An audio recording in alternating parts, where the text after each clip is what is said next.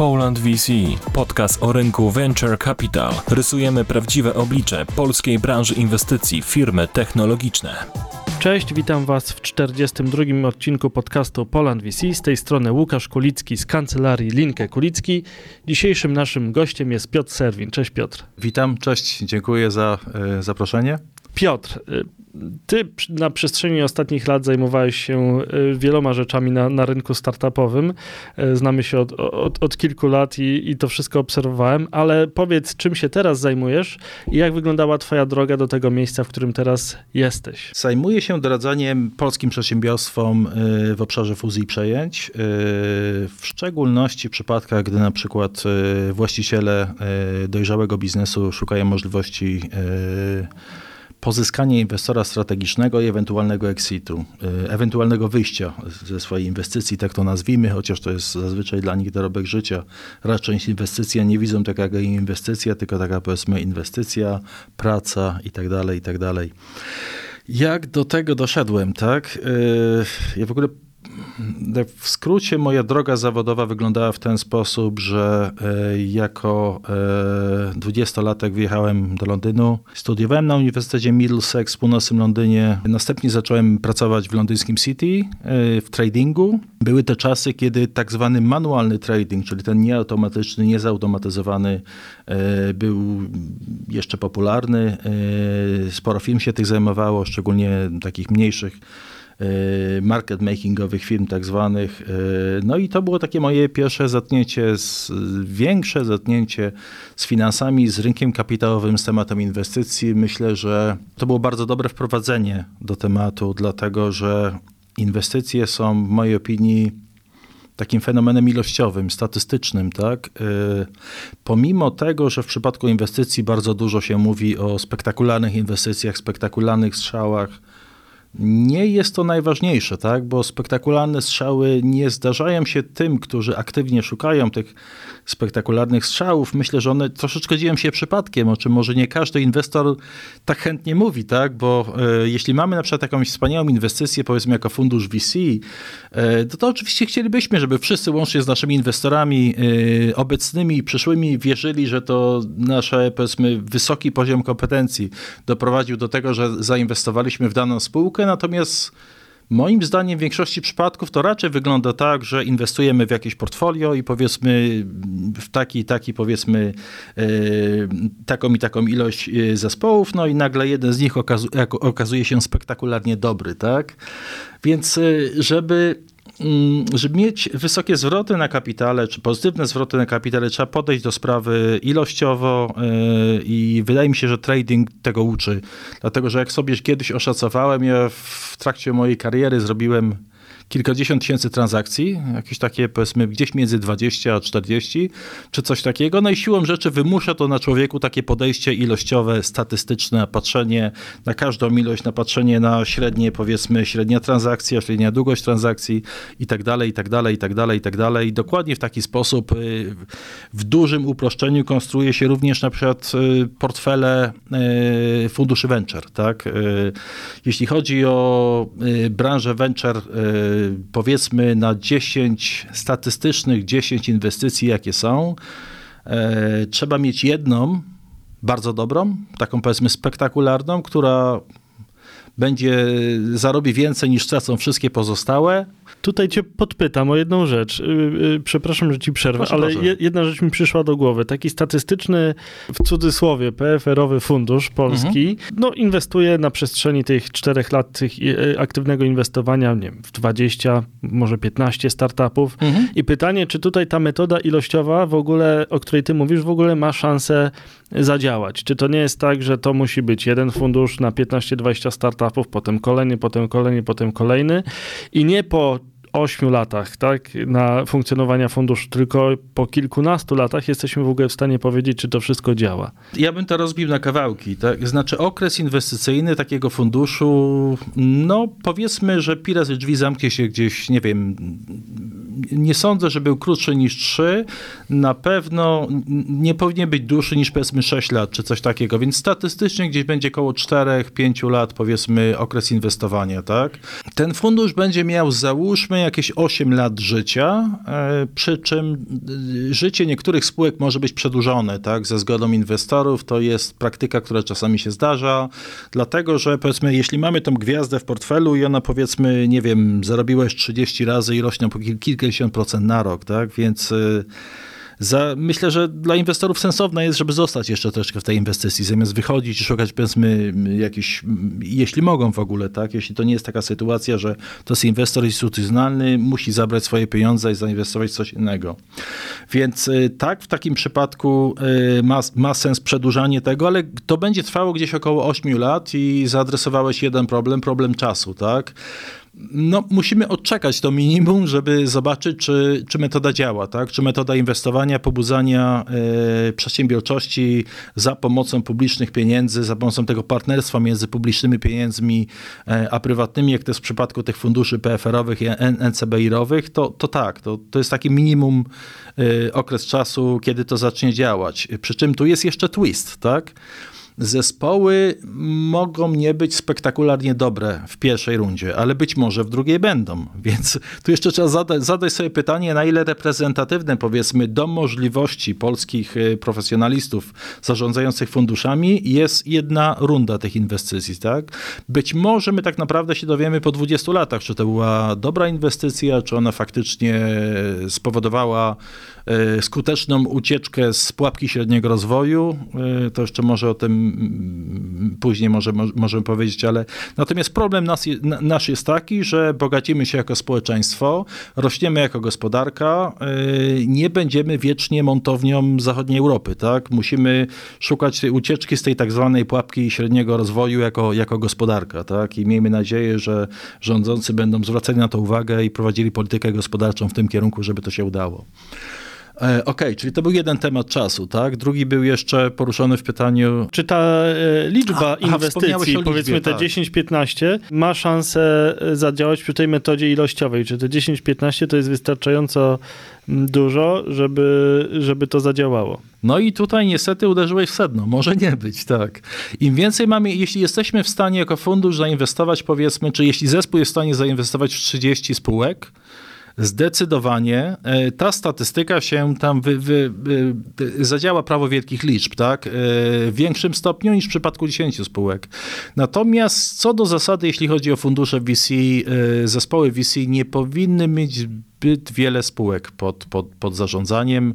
E, jeśli ma zadziałać efekt tak zwanego smart money, tego bystrego pieniądza, tak, czyli tej sytuacji, gdzie doświadczeni zarządzający są w stanie wesprzeć spółki e, decyzyjnie, troszeczkę im pomóc, e, no to nie powinni mieć tych spółek za dużo siłą rzeczy, tak? Jasne.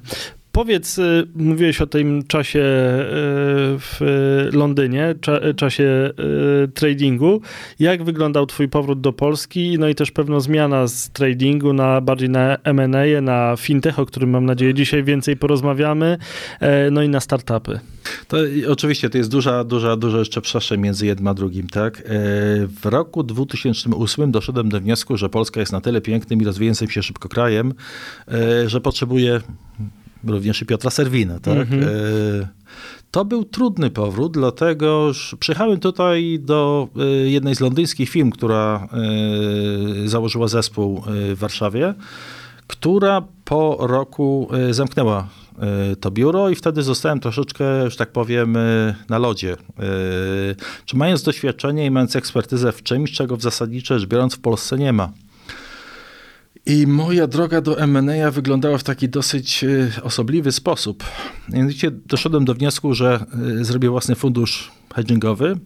Zrobiłem sobie prezentację, zacząłem tę prezentację pokazywać e, różnym potencjalnym inwestorom, od których słyszałem głównie nie, ale czasami słyszałem też nie, ale podoba nam się to, co pan robi i, i co by pan powiedział na to, żeby na przykład przygotować taką prezentację dotyczącą naszego biznesu i zacząć pokazywać inwestorom?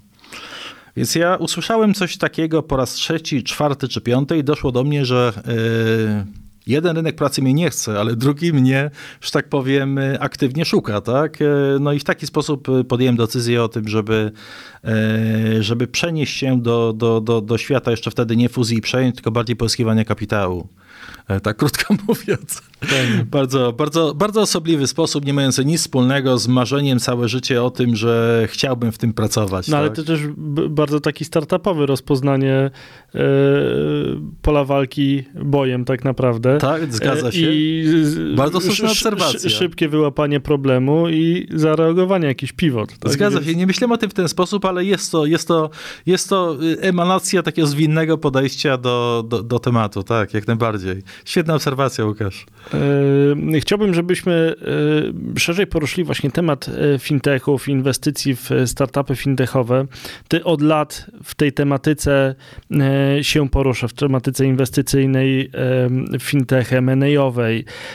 Też prowadziłeś lub też dalej prowadzisz społeczność Fintech Trends. Fintech tak? Trends Poland, tak, tak. Dokładnie. Nadal prowadzimy. E, jak z Twojej perspektywy i z perspektywy tych, tych lat ten rynek, ten rynek teraz wygląda? Jaka jest jego dynamika rozwoju? E, chodzi mi o taki wielki, wielki obrazek, taki big picture, jakbyś mógł powiedzieć, co na tym rynku fintechowym się dzieje. Tak zwany rynek fintechowy może mówmy raczej o branży fintechowej, bo to myślę będzie bardziej precyzyjne, bo część polskiej branży fintechowej tworzy rozwiązania dla innego rynku. Yy, dla rynków zagranicznych, tak? I, i, i, I, ja bym się raczej tutaj skupił na branży fintechowej, bo, bo, bo rynek jest troszkę, rynek to jest strona popytowa, branża to jest strona podażowa, tak? E, może rzućmy, zacznijmy od takiego rysu historycznego, tak? E, bankowość nowoczesna tak naprawdę powstała w Polsce gdzieś w okolicach początku lat 90., tak? Kiedy agencje rządowe zajmujące się dystrybucją pieniądza zostały zamienione w banki. E, ta bankowość była taka dosyć siermiężna na początku, e, była wysokomarżowa w niektórych obszarach e, i na przykład jednym z takich obszarów, gdzie były marże, wydaje mi się, potężne na początku, był obszar wymiany walut, tak? co ja też e, biło mnie po kieszeni, bo jak przyjeżdżałem z Londynu jeszcze e, na początku, po, po wyjeździe w 96, 12 lat tam w sumie byłem, no to czułem, że to, to, to co widzę na ekranie powiedzmy komputera, jeśli chodzi o kurs wymiany walut, a to co mi zostaje, jak tutaj płacę kartą w Polsce, to jest, jest spora różnica między jednym a drugim, tak? No i przedsiębiorcy, bardzo szybko zauważyli, że mogą zarabiać na tym pieniądze, tak? I wtedy właśnie powstały firmy typu Cinkciarz y, i kilka innych kantorów wymiany walut. Y, nie wiem, mam nadzieję, że słuchacze będą pamiętali, ci starsi zapewne, bo młodsi to nie będą mieli tej świadomości, tak? Że to był pierwszy taki po prostu skok na kasę przedsiębiorców chcących zajmować się e, jeszcze nie wiem, czy już fintechem, czy jeszcze usługami finansowymi e, w tamtym czasie, natomiast to był pierwszy taki obszar, który, y, gdzie prywatny kapitał wszedł i, i po prostu zaczęły się e, masowo rozwijać spółki, tak? No oczywiście jest, no Cinkciarz jest dzisiaj ogromną firmą, tak? Jest dużo innych jeszcze firm, jest Capital One, e, kilka innych, było parę exitów, e, aku, akurat właściciel Cinkciarza jeszcze nie wszedł z inwestycji, ale właściciel Capital One bodajże e, wyszli, więc to, to była taka pierwsza fala tego tak zwanego fintechu w Polsce, tak? Kolejną falą wydaje mi się, że był factoring i jeszcze gdzieś tam płatności się działy w tle. Płatności szły zupełnie innym torem. E, okej, okay, bo to są różne takie obszary. Ciężko mówić też o fintechu tak generycznie, bo fintech jest kurczę po prostu ogromny, tak? Mamy tutaj insurtech, mamy płatności, gdzie e, z jednej strony MCI składał sobie na bazie e-carda i, i e, tam była jeszcze jedna spółka, składał sobie swój holding, który ostatecznie sprzedał do Netsów e, w ostatnich latach. E, z drugiej strony Innowa e, na bazie polskiej płatności zbudowała spółkę, którą również sprzedała, wmerdżowała w to. Także, także płatności szły swoim torem i to było od początku wspierane przez duży kapitał prywatny, private equity, MCI i, i innowe. E, natomiast e, te kantory powstały tak, że tak powiem, spontanicznie od dołu i tam e, chyba nie było potrzeba jakichś tam ogromnych pieniędzy na początku, tak, skoro dali radę sami urosnąć. Jeśli, jeśli chodzi o, o o płatności myślę, że warto też powiedzieć, że banki chyba w pewnym momencie odpuściły ten kierunek, dlatego że e, wymagał on sporych nakładów kapitałowych.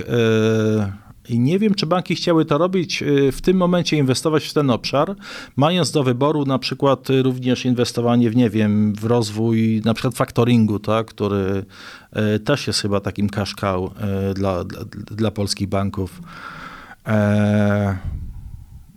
Jeszcze mamy y, zupełnie osobnym torem, powiedzmy, szedłby rozwój e, spółek e, zajmujących się poczkami na wysoki procent, tak? To gdzieś ten rynek eksplodował w latach 90., kiedy pojawił się tutaj brytyjski Provident, e, który nie był, broń Boże, fintechem. Tak? To była firma, która miała bardzo prosty model tego tak zwanego doorstep lending, yy, gdzie credit scoring polegał, z tego co słyszałem, na tym, że agent wchodził do domu i patrzył, czy jest telewizor i czy jest lodówka. Tak? I na bazie tego zakładał, że ci ludzie mają potrzeby kapitałowe, potrafią oszczędzać pieniądze, więc y, możemy im pożyczyć. Tak?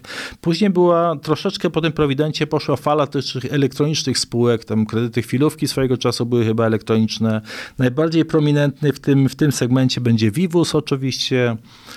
E, no, natomiast tam też była bardzo duża eksplozja taka przedsiębiorczości e, i sporo spółek powstało tak w tym segmencie. W ostatnich latach mieliśmy jeszcze eksplozję e, tak zwanego segmentu buy now, pay later, czyli, czyli powiedzmy tych pożyczek, które są w jakiś tam sposób przyspawane, zaszyte w platformach e-commerce'owych.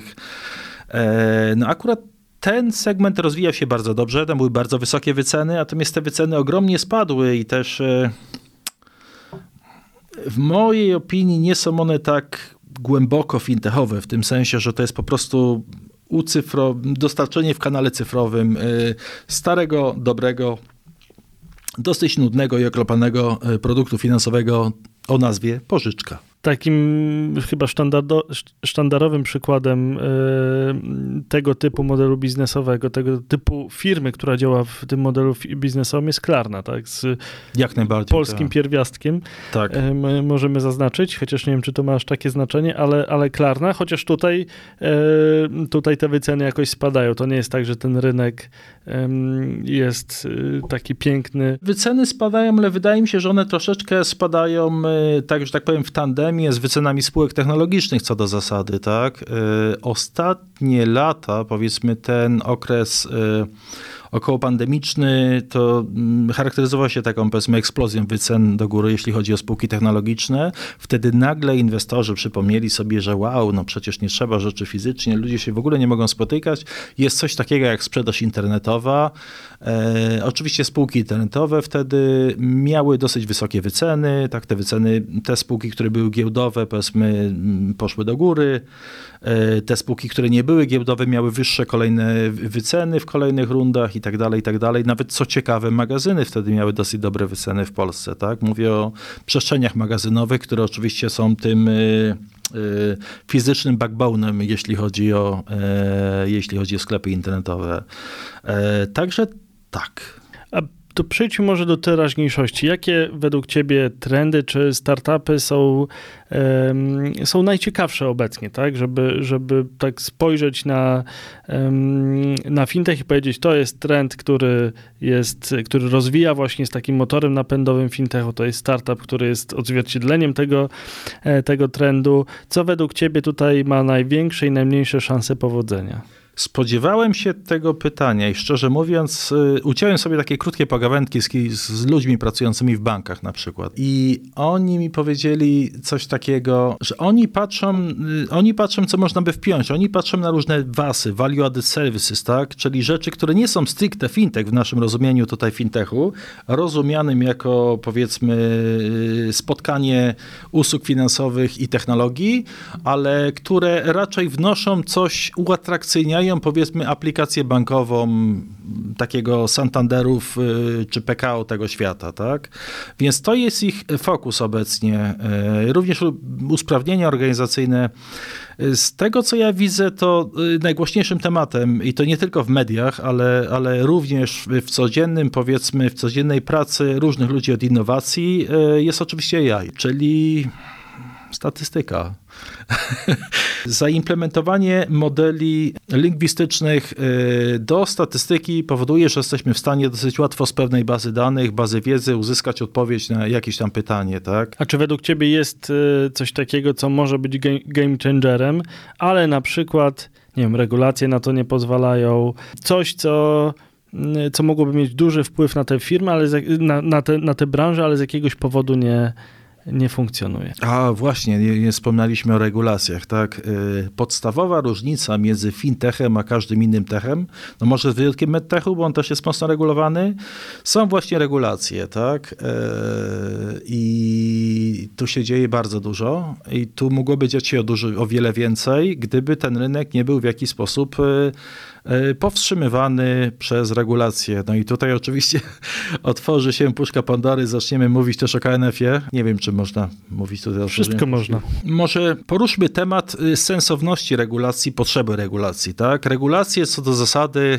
pewnie wiesz więc lepiej niż ja, tak? Ale opowiem o mojej perspektywie y, finansisty raczej, raczej niż prawnika. Regulacje mają cywilizować y, świat dookoła, mają cywilizować społeczeństwo, mają powiedzmy spowodować, że świat, który mógłby alternatywnie być światem Mad Maxa, będzie światem, w którym da się żyć, tak? E, Komisja Nadzoru Finansowego, e, czyli ktoś, kto jest odpowiedzialny za pilnowanie, by regulacje były przestrzegane, nie jest stricte regulatorem, bo regulatorem jest Ministerstwo Finansów w Polsce.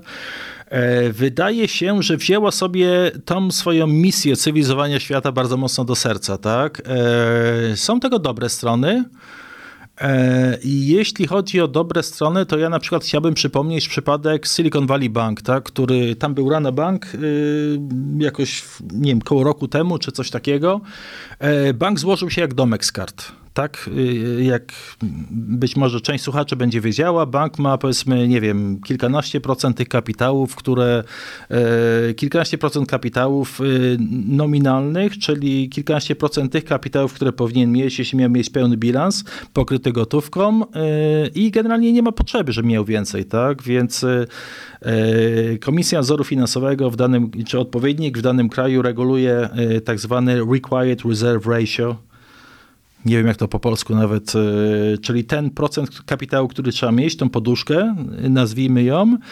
E, no i powiedzmy w obecnych czasach, kiedy informacja podróżuje bardzo szybko, e, ta poduszka tak szybko znikała w przypadku Silicon Valley Bank, że musiał on być, że tak powiem, przejęty, tak? Co, co, co, do czego też doszło w Ameryce, więc ja się tak czasami zastanawiam, czy aby na pewno wszyscy my, fintechowcy, psioczący na Komisję Nadzoru Finansowego, czy aby na pewno mamy rację. E, no bo z drugiej strony chcemy systemu finansowego, który, który będzie stabilny, e, który będzie bezpieczny i wydaje mi się, że w obecnych czasach, kiedy e, no jak zapewne wie każda osoba czytająca prasę, tak? Y, mamy sytuację, że no de facto nasz kraj jest, prowadzi, czy jest atakowany powiedzmy hybrydowo przez y, wiemy kogo, y, to trzeba by na pewno chcemy, chcemy kraj, który jest na tyle wrażliwy, że, że na przykład jest możliwość złożenia tego systemu finansowego jak domku z kart za pomocą powiedzmy rozpowszechniania jakichś nieprawdziwych informacji, tak? Mieliśmy sytuację w ostatnich dniach, kiedy ktoś nadawał sygnał na kolei, który spowodował e, wstrzymanie pociągów, tak? I teraz, no wyobraźmy sobie, że też można by przy pomocy, powiedzmy, takich metod wprowadzić jakieś duże zamieszanie w, w systemie finansowym, tak? A wydaje mi się, że nadrzędną potrzebą społeczeństwa jest chyba, żeby system bankowy działał, no i no ten system finansowy no ewidentnie działa, tak? E, co kilka, co jakiś czas e, nadzór europejski robi, robi testy Monte Carlo sprawdzające e, wytrzymałość, stres testy, tak? Badające wytrzymałość systemu finansowego głównych banków na powiedzmy jakieś nieoczekiwane eventy związane z przeceną aktywów czy coś takiego i no te nasze banki radzą sobie spektakularnie dobrze w tych testach, więc y, no jest pytanie, czego właśnie bardziej chcemy w życiu, czego nam bardziej potrzeba. Czy potrzeba nam innowacji, czy potrzeba nam e, dysrupcji, czy też potrzeba nam stabilizacji. Ale odnieśmy te regulacje do branży fintechowej, do, i do startupów po prostu. Czy rzeczywiście te regulacje mm, niektórzy powiedzieli, że przeregulowanie nawet, negatywnie wpływa na e, branżę e, fintechową? Czy to nie jest tak, że ona po prostu, że, że to jest dobrze, że ona rozwija się może troszeczkę wolniej, e, ale za to bezpiecznie? Znaczy, ja, y, jak, jak zauważyłeś, pewnie myślę tutaj, nie, nie, nie, odnosiłem tego stricte do branży fintechowej, natomiast myślałem troszkę bardziej holistycznie, wydaje mi się, o całej branży usług finansowych, tak? Więc y, no to aż, aż prosi się o pytanie, czy y, na ile fintech nam jest potrzebny, na ile innowacje nam są potrzebne w, w tej branży. Fintech jest czymś bardzo dobrym, tak? Fintech powoduje, że mamy łatwiejszy dostęp, czy w ogóle innowacja jest po prostu usunięciem frictions tak zwanych, czy usunięciem jakichkolwiek trudności w robieniu czegoś, tak? No pytanie, na ile tego potrzebujemy? Czy w swojej codziennej na przykład, nie wiem, działaniu, jeśli idziesz do sklepu, czy czujesz, że mógłbyś prościej płacić na przykład za kawę rano, czy, czy mógłbyś prościej płacić, nie wiem, za parking?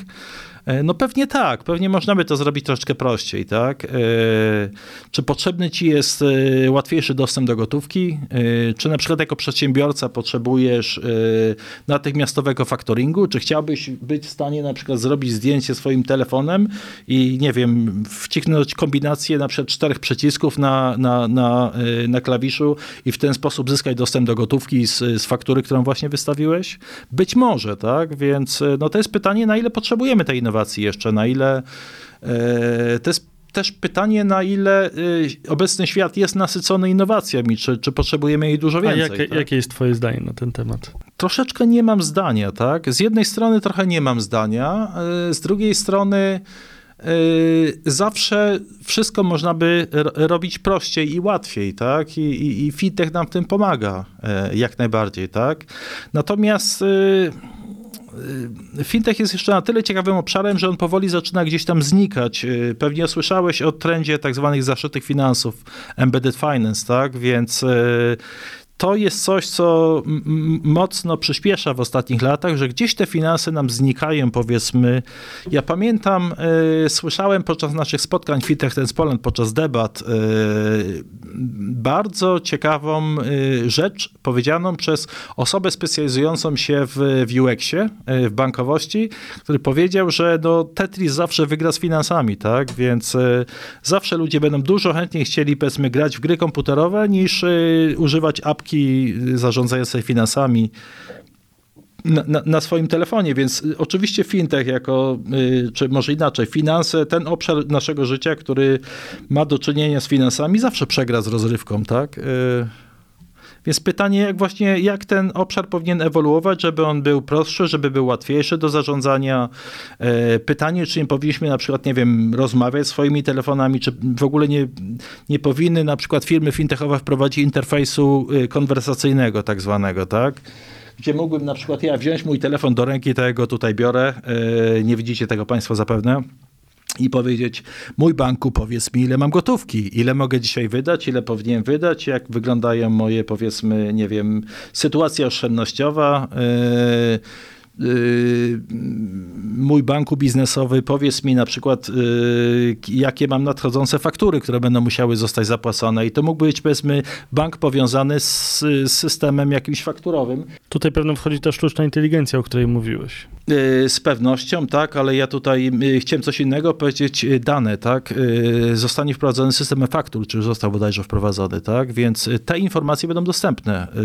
Ten, powiedzmy, interfejs konwersacyjny będzie to w stanie stanie dla ciebie wyciągnąć, po oczywiście y, udzieleniu im dostępu y, i tak dalej, i tak dalej, ale jakiś tam mecz, powiedzmy, twojej aplikacji zarządzającej finansami y, będzie w stanie komunikować się przez zapis z tym systemem faktur, e-faktur. Chciałbym zapytać cię, czemu w ogóle rozmowa o fintechach i gra w fintechy, tak w cudzysłowie, jest taka trudna. Też na przestrzeni tego podcastu widzimy, że te rozmowy o fintechu nie idą, nie, nie idą tak gładko jak w przypadku, nie wiem, o, o e-zdrowiu, czy o jakichś rozwiązaniach marketingowych, czy o, o, o wielu innych, tak? Czy o jakichś sasach na przykład, tak?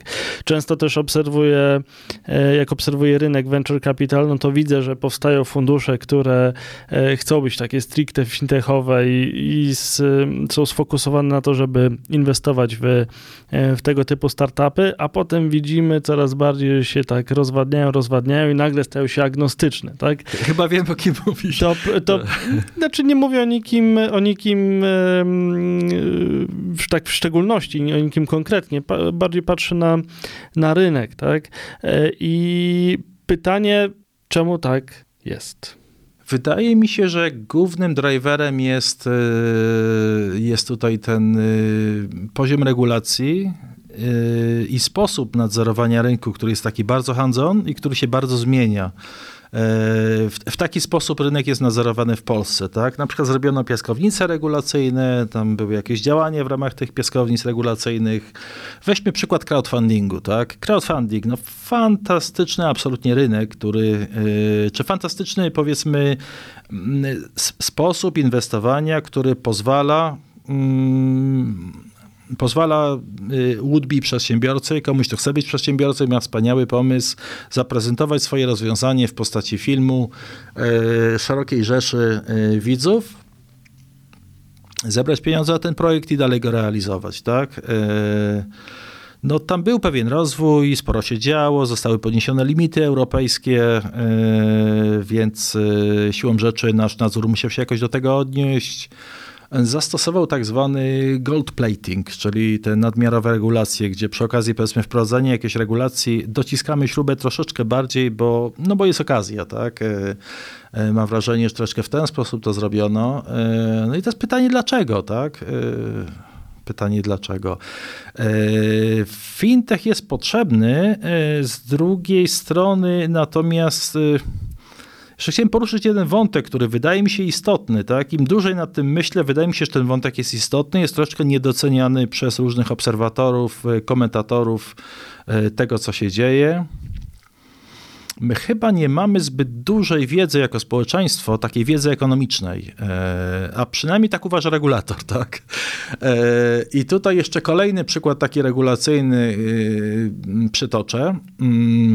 E, mianowicie ten minimalny threshold, e, przy jakim można inwestować w ASI, to się bodajże e, jest chyba dyskusja w tym momencie na tym, jak ma się to zmienić. I to jest oczywiście coś, co dotknie ASI, które do, potencjalnie mogą być organizacjami zarządzającymi funduszami venture, czy może inaczej, to jest sprawny sposób setupowania funduszy venture w wielu przypadkach, tak?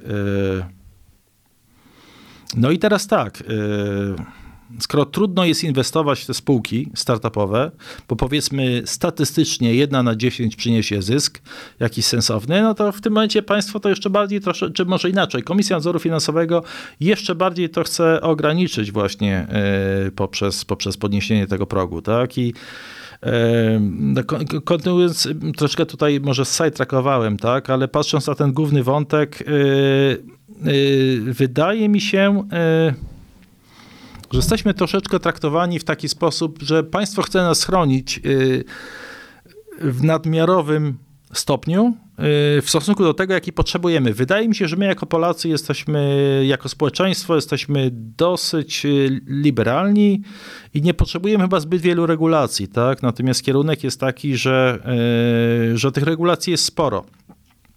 I teraz ten problem jeszcze można na niego inaczej spojrzeć, tak? Przypomnijmy temat kredytów frankowych, tak? Yy...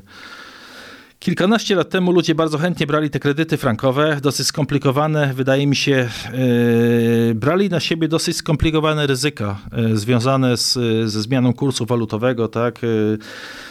Frank szwajcarski miał niższe stopy procentowe, ale no przede wszystkim dlatego, że to jest rozwinięta gospodarka. My byliśmy, jesteśmy do tej pory mniej rozwiniętą gospodarką niż gospodarka szwajcarska. W przypadku, gdy jest y, jakiś kryzys finansowy, y, Czy może inaczej, w przypadku, kiedy pogarsza się sytuacja gospodarcza, jest generalnie coś, co w rynkach finansowych nazywa się flight to quality, tak? Takie odejście, repatriacja kapitału do tych krajów, yy, gdzie, yy, gdzie są silne banki centralne, tak? Dolar rośnie, yy, jen rośnie, y, frank y, szwajcarski rośnie. No i teraz y, pytanie, czy ludzie byli dostatecznie informowani e, o tym, że coś takiego się może wydarzyć. No, twierdzą, że nie, tak? Natomiast y, y, mamy troszeczkę taką sytuację, że y, ta nadopiekuńczość regulatora prowadzi do czegoś, co się nazywa moral hazard, czyli nadmierne branie ryzyka w nadziei na to, że zostaniesz uratowany, jeśli, jeśli jeśli scenariusz najgorszy się wydarzy, tak? E, więc e, ja mam pewne wątpliwości, czy, czy powiedzmy ta polityka gospodarcza jest sterowana właściwie E, no tylko no, to, to z kolei rodzi pytanie o model państwa, tak? w, jakim, w, jakim, w jakim chcemy mieszkać. Tak? Czy ma to być państwo, powiedzmy, podobne do Stanów Zjednoczonych, gdzie z jednej strony mamy Manhattan, gigantyczne ceny nieruchomości, masę bardzo zamożnych ludzi, z drugiej strony rosnącą ilość bezdomnych w takim San Francisco, tak? E, co słyszymy od ludzi, którzy tam ostatnio jakoś jechali. Tak? E, natomiast po drugiej stronie spektrum możemy mieć kraj ala powiedzmy, nie wiem, Belgia czy Szwecja, gdzie E, nikt się za bardzo nie musi martwić, e, bo jakoś sobie poradzi, tak, w razie czego państwo pomoże i tak dalej, i tak dalej, i tak dalej. Natomiast z drugiej strony podatki są no, na poziomie, nie wiem, 60% powiedzmy tam dla tych szczególnie dużo zarabiających. I w jaki sposób dyskusja na temat fintechu, potrzeby innowacji musi pójść w tym kierunku, jaki, jaki model państwa sobie życzymy. Podałeś kilka państw, a ja chciałem cię zapytać, w jakich państwach ta gra w fintechy jest, e, jest po prostu łatwiejsza, taka skuteczniejsza, przyjaźniejsza, dlatego że nie wiem, regulator przyjaźniej podchodzi do, do tego typu spraw i jakie dobre praktyki z tego wynikają? Y, jakie dobre praktyki można wyczytać y, z działalności tych państw? Gra fintechy na pewno jest najłatwiejsza y, w państwach, gdzie jest łatwy dostęp do kapitału. Tak? Nie oszukujmy się, ale większość fintechów nie zarabia, muszą przetrwać kilka rund, inwestycyjnych, powiedzmy, rozwinąć model biznesowy, dopracować model biznesowy. Kluczowa jest bliskość i przyjazność y, rynku kapitałowego, tak? Y, w Europie, no to z pewnością będzie, y, Europa ma dwie takie stolice, tak, startupowe, tak? Z jednej strony jest to Londyn, z drugiej strony Berlin, tak? No są też inne kraje, gdzie relatywnie łatwo chyba pozyskać, wydaje mi się, kapitał, tak? Szwajcaria wydaje mi się też taka w miarę chyba relatywnie dobra, słyszałem o wielu dobrych inkubatorach Szwajcarii. E, z pewnością nie jest to bardzo trudne w Stanach Zjednoczonych. Jeśli ktoś ma dobry pomysł, no powinien sobie tam poradzić, tak? bo e, Stany Zjednoczone, Silicon Valley jeszcze 10 lat temu były stolicą, powiedzmy, tego świata startupowego. Tak? Mówię o świecie startupowym, no bo siłą rzeczy też fintechy sobie tam będą lepiej radzić. Tak? Chociaż w Stanach też się bardzo dużo dzieje. Tak słyszałem, że Teksas ostatnio jest na przykład dobrze, y, Teksas rośnie, jeśli chodzi o takie powiedzmy centrum finansowe, tak? Bo z jednej strony tam były te pieniądze z ropy, y, też trading na y, surowcach i tak dalej, i tak dalej. Z drugiej strony jest bardzo przyjazny, jeśli chodzi o podatki, tak?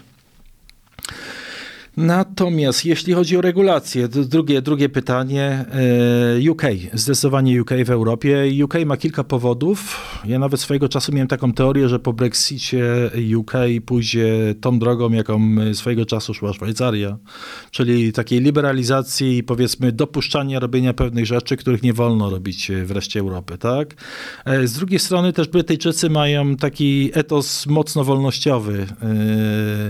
E, tam jest, e, jeśli chodzi o to, jeśli u nas państwo jest nieopiekuńcze, tam jest takie, że tak powiedziałbym, niedoopiekuńcze w tym sensie, że e, możesz człowieku sobie, nie wiem, iść i obstawiać jakieś tam e, mecze i, i, nie, i, i jest dużo, dużo prostsze niż powiedzmy niż u nas tym z różnych powodów, tak, ale jeśli chodzi o regulacje, zdecydowanie, zdecydowanie UK, tak, chociaż myślę, że w wielu krajach europejskich europejskich. Niemcy są na przykład atrakcyjnym rynkiem, dlatego że są dużym i z tego co słyszałem, e, Buffin jako regulator jest całkiem transparentny i powiedzmy e, nie jest tak zwinny jak nasz regulator, tak? O. No właśnie, czy, y, no bo z tego obrazu, który, który tutaj kreślisz, y, wychodzi mi, że e, taką najważniejszą dobrą praktyką jest w sumie przyjazność regulatora albo nadzorcy finansowego. No bo z nim głównie te, tego typu startupy rozmawiają. Od niego muszą się odbić, uzyskać jakąś zgodę. Mm, ta, od tej zgody jest uwarunkowana współpraca z jakąś korporacją, bankiem i tak dalej, i tak dalej. Więc wszystko rozbija się o to, jak ten, mm, jak ten proces administracyjny, urzędniczy przebiega. W dużym uproszczeniu fintech to jest po prostu mocno regulowany startup, tak? E, jak już, jak już wcześniej zauważyliśmy. E, więc tak, e, no właśnie pytanie, czy regulacje powinny być lekkie, czy nie lekkie. Ja myślę, że... Nawet nie mówię o tym, że one muszą być lekkie, tylko e, chodzi o to, jak one są realizowane, jak, jak są egzekwowane i w jaki sposób przebiega i jak wygląda komunikacja z organami administracji publicznej. Z pewnością dobrą praktyką są piaskownice regulacyjne, tak? Czyli ja wyjaśnię może y, tym, którzy nie znają pojęcia. Piaskownica regulacyjna to jest powiedzmy możliwość prowadzenia e, w dialogu z KNF-em, pod okiem KNF-u, działalności e, w sposób nie do końca regulowany, w taki sposób, że nie musisz powiedzmy absolutnie wszystkich zasad przestrzegać, przynajmniej nie tak ściśle, dlatego, że jesteś mały, tak? E, piaskownice regulacyjne są potrzebne i ja myślę, że podejście, za którym stoją piaskownice regulacyjne, tak czy inaczej jest co do zasady potrzebne w biznesie. Tak? Od dużych wymaga się więcej niż od małych i po prostu tak chyba musi być. E, I e, więc, e, że tak powiem, zróżnicowanie w zależności od wielkości firmy ucisku regulacyjnego, z braku lepszego słowa, tak, byłoby chyba dobrą praktyką. Piotrze, chciałbym Cię zapytać na koniec mm, o takie wydarzenie, które według Ciebie było najbardziej pozytywne, czy jest najbardziej pozytywnym wydarzeniem dla Ciebie, a które było, które było najbardziej negatywnym? Mimo wszystko, to będzie banalne może co powiem, ale jeśli chodzi o to najbardziej pozytywne, to zdecydowanie, e, zdecydowanie e, eksplozja e, tego AI przez, jaką widzieliśmy tam powiedzmy, nie wiem, na wiosnę chyba tego roku, jesieni poprzedniego. Ja myślę, że to mimo wszystko bardzo wiele zmieni. Zmienia w sposób, w jaki firmy funkcjonują, E, ja myślę, że rozwój e, szeroko pojętego AI e, wpłynie w sposób, w jaki produkty będą dopasowywane, produkty będą pitchowane powiedzmy konsumentom. Czy widziałbym to tutaj, jeśli chodzi o fintech, w dwóch obszarach, czyli po pierwsze będziesz lepiej skorowany E, jeśli chodzi o to, jakiego produktu potrzebujesz na bazie informacji, jakie pozwalasz Google'owi i tym podobnym platformom zbierać o sobie. E, po drugie, chociaż to się już dzieje w dużej mierze od dłuższego czasu, tak. E, po drugie, ja myślę, że zdecydowanie scoring mógłby być lepszy i właśnie rozwój AI do tego doprowadzi. Scoring rozumiany jako ocena ryzyka kredytowego, tak. Przypomnę jeszcze, że w tym starym takim modelu powiedzmy prowadzenia książki loanbook, y, portfela y, długu, tak, y, to było robione troszeczkę na zasadzie, że klient wpadał do jakiegoś tam worka i wszyscy klienci musieli zapłacić ten sam powiedzmy procent na, na, na, na odsetek po to, żeby pokryć straty tych, którzy no, nie przetrwają, tak, krótko mówiąc. Nie jest to zbyt fair, nie jest to idealne. Pewnie można by lepiej tych klientów skorować, żeby powiedzmy te, te, powiedzmy, te odcienie szarości jeszcze bardziej zniuansować, jeśli chodzi o cenę ryzyka kredytowego. E, ja wiążę duże nadzieje e, z rozwojem tego obszaru właśnie e, czy może inaczej, tak? Zakładam, że rozwój AI doprowadzi do powiedzmy lepszego dopasowania produktów finansowych, lepszej wyceny ryzyka przez instytucję finansującą. Natomiast jeśli chodzi o takie najgorsze wydarzenie, hmm, Wrócę do crowdfundingu, tak? Szczerze mówiąc, yy, upadek crowdfundingu w Polsce, ja osobiście upadek, chyba tak to trzeba nazwać, tak? Postrzegam jako dosyć negatywne wydarzenie. Nadal jestem zdania, pomimo tego, że w ramach crowdfundingu wiele projektów, które nie powinny być oferowane inwestorom, zostały zaoferowane, no na przykład te nieszczęsne, powiedzmy, alkohole pana Palikota, tak, 140 milionów bodajże. Crowdfunding jest fajnym, dobrym sposobem. Crowdfunding, powiedzmy, znaczy ja jeszcze miałem sporo wspólnego z crowdfundingiem, gdy, gdy pracowałem w Tenderhat, yy, przeprowadziłem jako project manager dwa projekty pozyskania kapitału, yy, przygotowałem spółki do dwóch kolejnych, po czym odszedłem z firmy. E, to było bardzo ciekawe, bardzo fajne. Uważam to za świetny instrument. Uważam, że sytuacja, w której powiedzmy przyszły przedsiębiorca jest w stanie e, zebrać środki i jakiś niszowy produkt zbudować za te środki pozyskane, bo crowdfunding ja również postrzegam jako powiedzmy taki swoisty sposób przedsprzedaży, tak? W tym sensie, że jeśli na przykład chcę zrobić, patrzę tutaj, no lepszą butelkę, tak? To mogę powiedzieć klientom, Mogą być to przedsiębiorcy na przykład, czy coś takiego, słuchajcie, potrzebuję tyle i tyle pieniędzy, żeby wypracować ten prototyp, tak? Jeśli e, wy mi teraz dacie pieniądze, to e, zainwestujecie e, w ten mój cały pomysł, tak? No to będziecie mieli też jakiś tam, nie wiem, dyskonto przez jakiś czas w stosunku do tego nowego produktu, tak? Więc crowdfunding może być też, powiedzmy, mieć tą formę takiej ala przedsprzedaży, tak? Nie tylko takiej stricte inwestycji kapitałowej. Wydaje mi się, że jest bardzo dobry, jest potrzebny i ten crowdfunding crowdfunding był na tyle mały, że może niekoniecznie trzeba było go tak młotkować, tak, jak został w końcu y, y, potraktowany troszeczkę przez regulatora, ale też troszkę przez społeczeństwo, tak, no bo... Teraz przed crowdfundingiem troszkę nowe rozdanie, tak, zobaczymy co z tego wyjdzie, ile polskich platform crowdfundingowych w ogóle mm, przetrwa, bo chyba zanosi się na to, że niewiele. Chodzi o nowe regulacje i konieczność uzyskania licencji. Tak, tak, tak, konieczność, e, znaczy y, nie powiedziałbym, znaczy część, oby przetrwały najlepsze, o, może tak w ten sposób, e, w ten sposób tam e, zakończmy dyskusję na temat crowdfundingu, tak, jest to potrzebne, przyda się, jest to na tyle małe pieniądze, naprawdę, że, znaczy to, to nie będzie jakiś tam, jeśli któraś platforma crowdfundingowa upadnie, czy jeśli któraś spółka upadnie, no pomimo tego, że doceniam powiedzmy tragizm sytuacji, pomimo tego, że współczuję ludziom, którzy zainwestowali w spółki, spółki Palikota, jest to relatywnie niski koszt dla społeczeństwa, tak?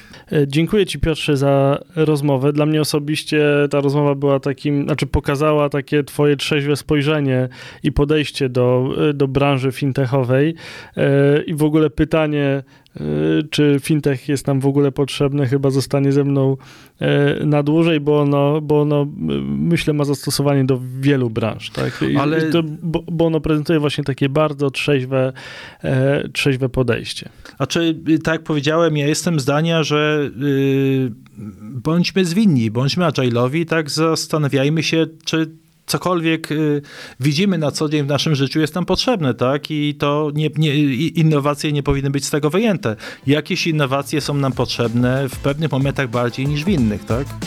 Ja to tak widzę przynajmniej. Piotrze, dzięki jeszcze raz. Dziękuję. Do usłyszenia. Cześć. Do usłyszenia. Poland VC, podcast o rynku Venture Capital. Rysujemy prawdziwe oblicze polskiej branży inwestycji, firmy technologiczne.